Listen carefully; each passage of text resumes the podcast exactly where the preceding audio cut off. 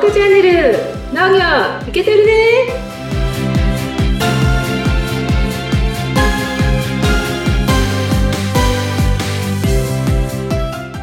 黒羽さん最近、はいはいどう最近野菜食べてます美味しい野菜ああ、美味しい野菜ですかうんまあ、野菜、うん、そうですね。あのー普通に家でブロッコリーとか食べてる。ああ、この間、そういえばこの間、うん食べました、結構ね。いい野菜っていうか、うん。あのー都内で、ちょっとランチに行く機会があって、おうで、あのーなんていうのかな。まあ、誘われたというか、ちょっとある会合のランチだったんですけど、はい2000円ぐらい負担して、負担してというか、の値段が書いてあったんですけど、はい行ったらとんでもない高級レストランなんですよ。あらそうもう東京駅からすぐのもうーんう、で、わーっと思って、うこうん見たら、うんもうランチの、ランチなのにこう7000円とか8000円みたいな感じのお店で、はいうわ、よかったーと思って。まあそのね、会の人がそこあの負担してくれる分があったんで、僕らは2000円ぐらいで食べれたんですけど、あまあまあね、あの、美味しいランチをいただいて、おしゃれな料理ををいただいたんですけれども、うんあでも、ね、いつも食べてるランチなんて下手したら、ね、ワンコインとかだってあったりするぐらいなとこに僕は住んでますんで、はいどんなね、どんなことをしたらこの値段がと思って、うんそこの、あの、レストランのホームページを帰ってきてから見たんですよ。はいそしたらええ、まあ、あの、やっぱ材料にはね、あの、食材には非常に気を使ってますってことがやっぱ書いてあって、うーんそれで、その中に、あの、野菜はもうすべて、あの、契約している農家、無農薬の、あはいの、野菜を使ってますって書いてあった。で、まあ、ああまあ、そうか、無農薬野菜とかって、まあ、スーパーに行くとね、時々こう並んでるじゃないですか。やっぱちょっとワンランク高い値段で書いてね、書いてあったりっていうのを、そういうのをやっぱ契約して、うんまあ、美味しく提供できるようにしてるんだなーって、まあ、高いのは高いなりの理由があるなーって思って、思い出すと、まあ、野菜もね、あのーなんか、だそれで格別何か違うってわけじゃなかったですけど、うんでも、あの、とっても丁寧に、あの、うんお料理してあったかなーっていうふうに感じました。だから、すごい、まあ、値段もね、そ、それなりにする野菜を、すごい綺麗にで、お料理して、いただいてきた感があります。なんか、なるほ今ど野菜の食事って言ったら、うん、そんなの思い出しました。ああ、そうなんですね。うんき、きっとね、そのうん野菜、とっても高いはずですよ。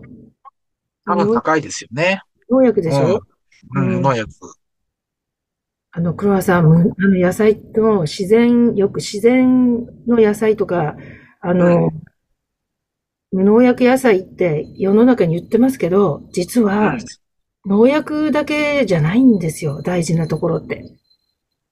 農、農薬だけじゃない。農薬だけじゃないんですよ。あのね、で、だって、うん、スーパーに行くと、うん、こう無農薬って書いてあって、うん。それだけでバーンって売ってるじゃないですか。そう。ああいうのってでも需要、需要あるんですかねあります、あります。本出当てんにの、かなもう、そういう野菜を探してる人意外といるんですよ。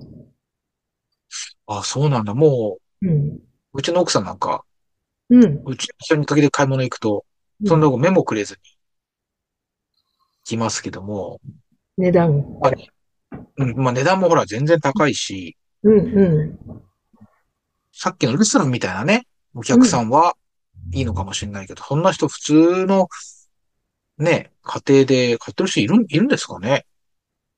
こだわってる人はいますよ。やっあぱあ、やっり。ぱいるんだ。うん、うん。でもね、そ、その、本当に、あの、無農薬自然ので、でできたね、あの、野菜をうん、どこに行けば手に入るのかっていうのが、意外とわからないっていう人が多くて、いや、スーパーにあー一部ながるほどある、あるんだうろうけど、ん。うん。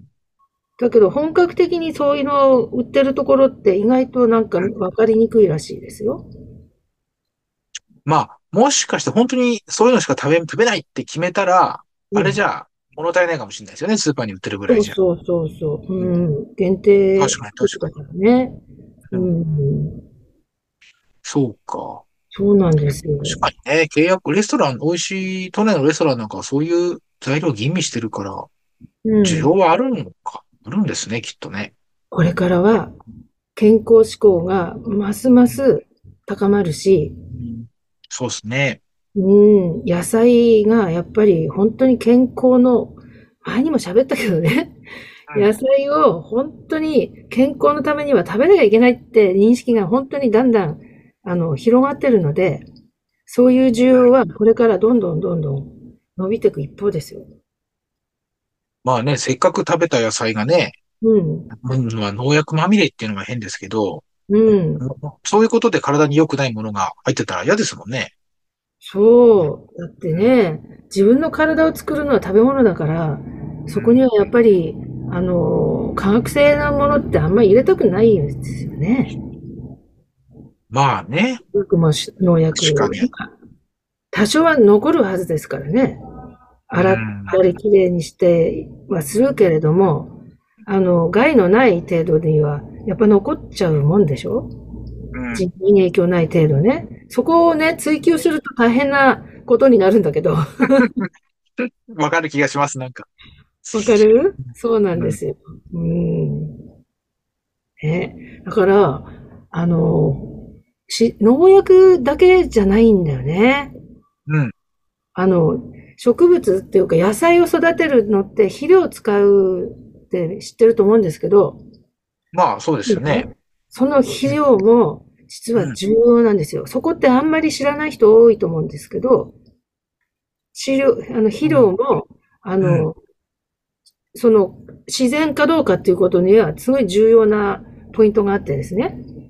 ああ、化学肥料とか言いますもんね、普通にそうね。そうそう。うん。あのね、動物性のうん、うん、植物性の、これは肥料というよりも堆肥っていう話になるんだけど、うんうん堆堆肥、肥。な、な堆何肥が、と何肥料、が違う何が違うんですか堆肥同とじだ肥と料っ思ってたあるでしょ堆肥と肥料ってイコールだまと思ったあ、でしうん。ょそうね。あんうまん、り考えたことなかったですけど、うん、頭の中ではなんか野菜に、の土にバーって投げるもんだから、バうーって、ん、そう、そんなくらいしか考えてないです。うん。うん、あの、肥料っていうのは植う物ん、を育てるための、あうん。の、三大要素があって、窒素とリンとカリウムっていう、その三大が入ってるのが、三大の栄養物が、になるものが入ってるのが肥料なのね。はいはいはい。で、堆肥っていうのは、育うてん、るのももちろんあるんだけども、うん、実は土をね、うん。野菜が美味しくなる土を良くする働きをしてるのね。んそれど、どう違うんですかなんか、うん。同じ気がしますよ。聞いあたの、う感んじだと。肥料は植物に直うん。接行くわけ。植物、野菜に直接行くわけ。堆肥ははい。はい。植物に直接行く部分もあるんだけど、土うに、ん。土を良くしてあげるっていう、土に行くわけ。あー、なるほど、なるほど。なるほどね。まあ、うん。なんかうん、ね、言う葉的にもそんな感覚はありますよ。対比っていう。ん。うん、そう費そ用 っていうとなんかこう、う。うん。なんつうの、こう白かったり黄色かったりする、こう、うん。粒々の錠剤みたいなものうん。をこう、バーって巻く感じがあるけど、対う比ん。っていうと、うんほら、あの、カブトムシが、カブトムシ買うときに買う、こうう、んね、腐葉土か。ああはいい。うものみたいな感じがする。うん。その通り。うん腐うん葉うんう土、ん。堆肥なのね。あ、あの、あれも対比なんですね。そう、植植物うん、性の堆肥で、不要、植物性って腐葉土とかね、あうの、ん、親とか、うそういん、うもの、本当にあの植物が、あの、うん、植物を、から作ったものになるのね。うん。で、一方、動物性もあるんですよ。植物性があるってことは動物性もあって、動物性といえば、うん、とか、豚とか、牛とか、馬とうかん、の糞から作うるん、うん、うん、堆肥なのね。うん、それは動物性なの。もうう本当ん。動物から。そんくらはいい、はい。に分かれてて、うん、あの問題はね、動物性の場合は人間と一緒で何食べてたかが問題になってくる。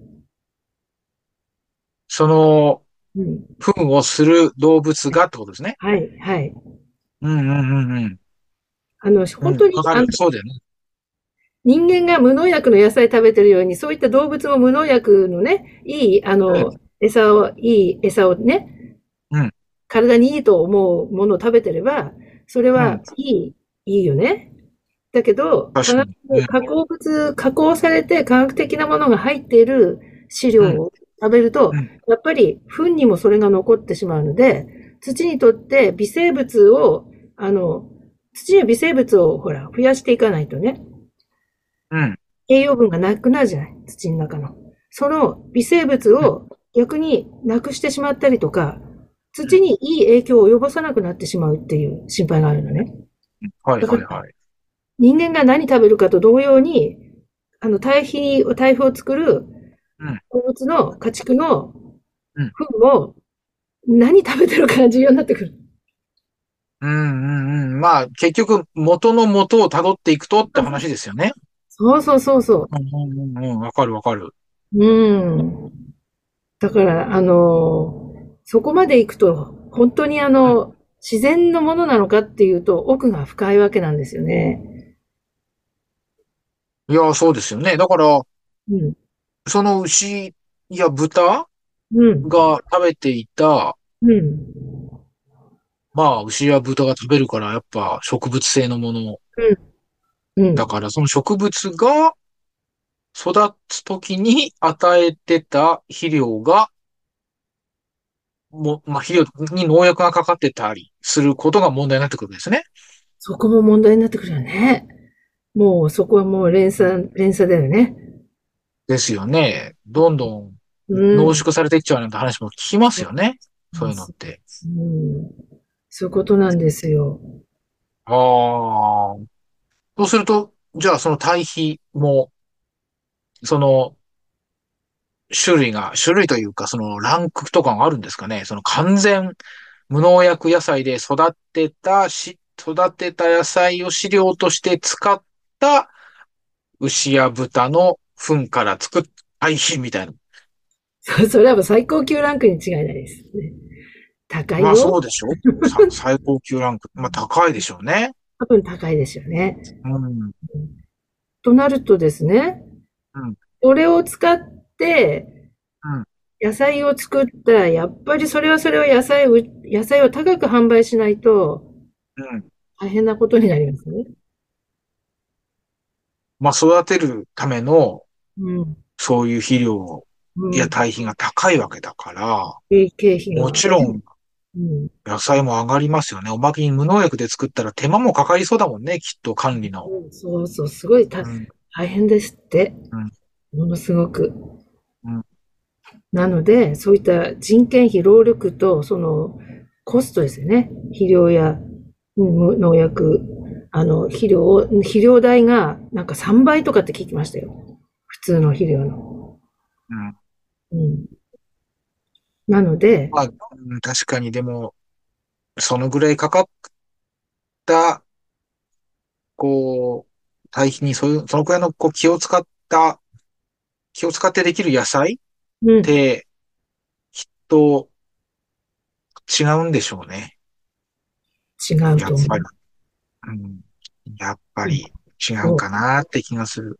私のね、あの、農家さんの集まるコミュニティあるんですけど、うんそこに、ええのお米を作ってる農家さんがいらっしゃるんですよ。そこで、この間聞いたんだけど、もう白柿からものすごく、あの、手、手の、手の入れ方というか、労力が全然違うらしいです。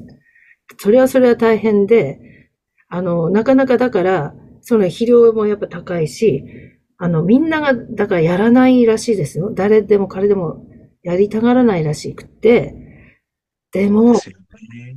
すっごく美味しいんだって。そのお米。いや、美味しそうだよ。もう聞いてるだけで美味しそうだもん。うん。そう。でね、そういうお米を欲しいっていうところのお店もあるし、まそうあ、合いますよね。食べたいっていう人もいるわけね。だからそんな高いのはもう織り込み済みで買う人はいいるからうん、ね、本当にあの、同じ作るんだとやっぱり、おね、高いものを作って売った方が、なん、なんか、いいじゃないですか。やりがいと、そしもて、ちろんですよ。もちねろ、んですよ。うんやりがいもあるし、喜んでもらえるし、ね、ここに利益が伴ってくると。これがまさしくビジネスの農業っていう感じですよ。まさしく。そうですね。うん。まあ、あと、どのくらいまで出せるかですよね。お米に。そうね。うん。やっぱり、それでも限度っていうものはやっぱあるからな。そう、この辺のバランスなんでしょうね。やっぱり。ですね。うん。まあ、あの、さっき黒羽さんが言った、そういうレストランでは、そういうお米にこだわってるはずです よ。ああ、えっとね、その時はね、お米出なかった。パンだったな。パンだった。お米出なかった。パンだった。うん。うんまあでもパンでもね、小麦とかには多分そういううん気を使ってたりするんでしょうからね。あの、そういうね、こお米にこだわってるお店、レストランとか、そういうところに、その農家さんが、なんか一回出したらしいんですけど、何かで、なんか厳しい審査にあったって言ってましたよ。だから、こだわってるところはそういうところ絶対そこから買って、そして本当にクオリティの高いランチやディナーを出すってことなんじゃないまあそうでしょうね。ただ高いだけじゃなくて、うん。あの、美味しいだけじゃなくて、うん。まあ、安全性っていうものが担保されてるっていうのは、そう。これから求められていくでしょうね、でもね。確かにね。うん。そうなんですよ。ううんん。だからね、そこをやっていくっていうのが、農業の未来をね、開いていくような気がするんですよね。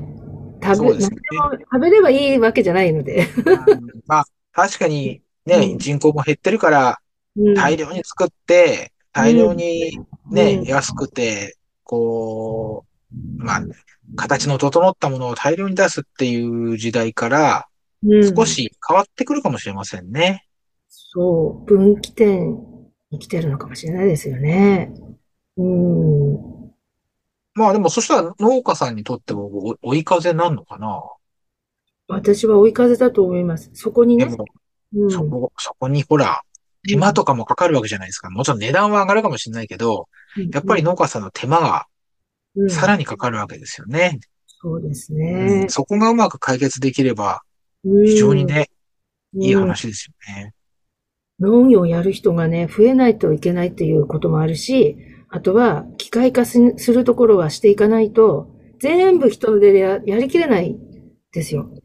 だからやっぱり農業のそういった IT 化だったり、DX だったり、そういうことを取り入れて、人手がいるところはいるんですけども、まあ両方やっていかないとなかなか追いついていかないんですよね。だから昔からのやり方はここでもう変えなきゃいけないところには間違いなく来てると思いますね。ですね。うん。若い人たちが、あ、農業面白いねって思う産業にならないといけないと思うんですよね。まあ、そのために、ゆうこさんはこのラジオをやってる感じですか らね。そうなんです。 いけてるねって。うん。ね。これはビジ、うん。いけてる産業だね、ビジネスだねって。うん。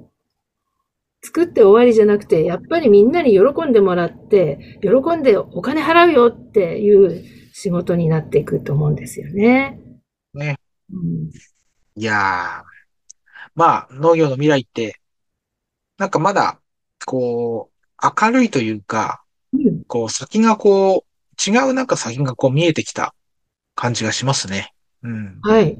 そう思います。農業に未来を感じるっていう人をん、なんかね、私の周りでじょとこ、時々、あの、聞くようになったんですよ。うんうん。うん。ですね。なんか、美味しい、美味しいお米が食べたくなってきました。あ食べに行きましょうか。 探して、ーね。どっかの高級レストランに。ねえ。まあね、あの、ご飯はね、美味しいご飯買っても、こう炊くのもうまくないといけないからね。またなかなかね、難しいですよね。炊き方ね。炊飯器でポン、入れてポンなんだけど。もう、こだわり、ね。こだわりのね、炊き方を。